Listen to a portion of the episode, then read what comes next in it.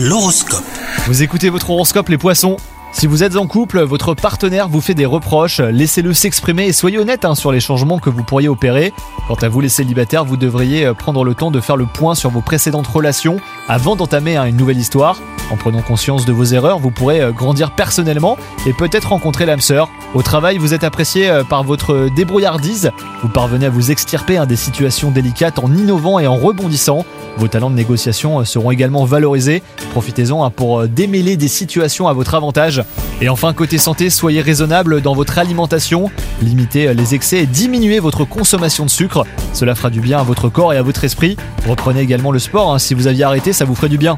Bonne journée à vous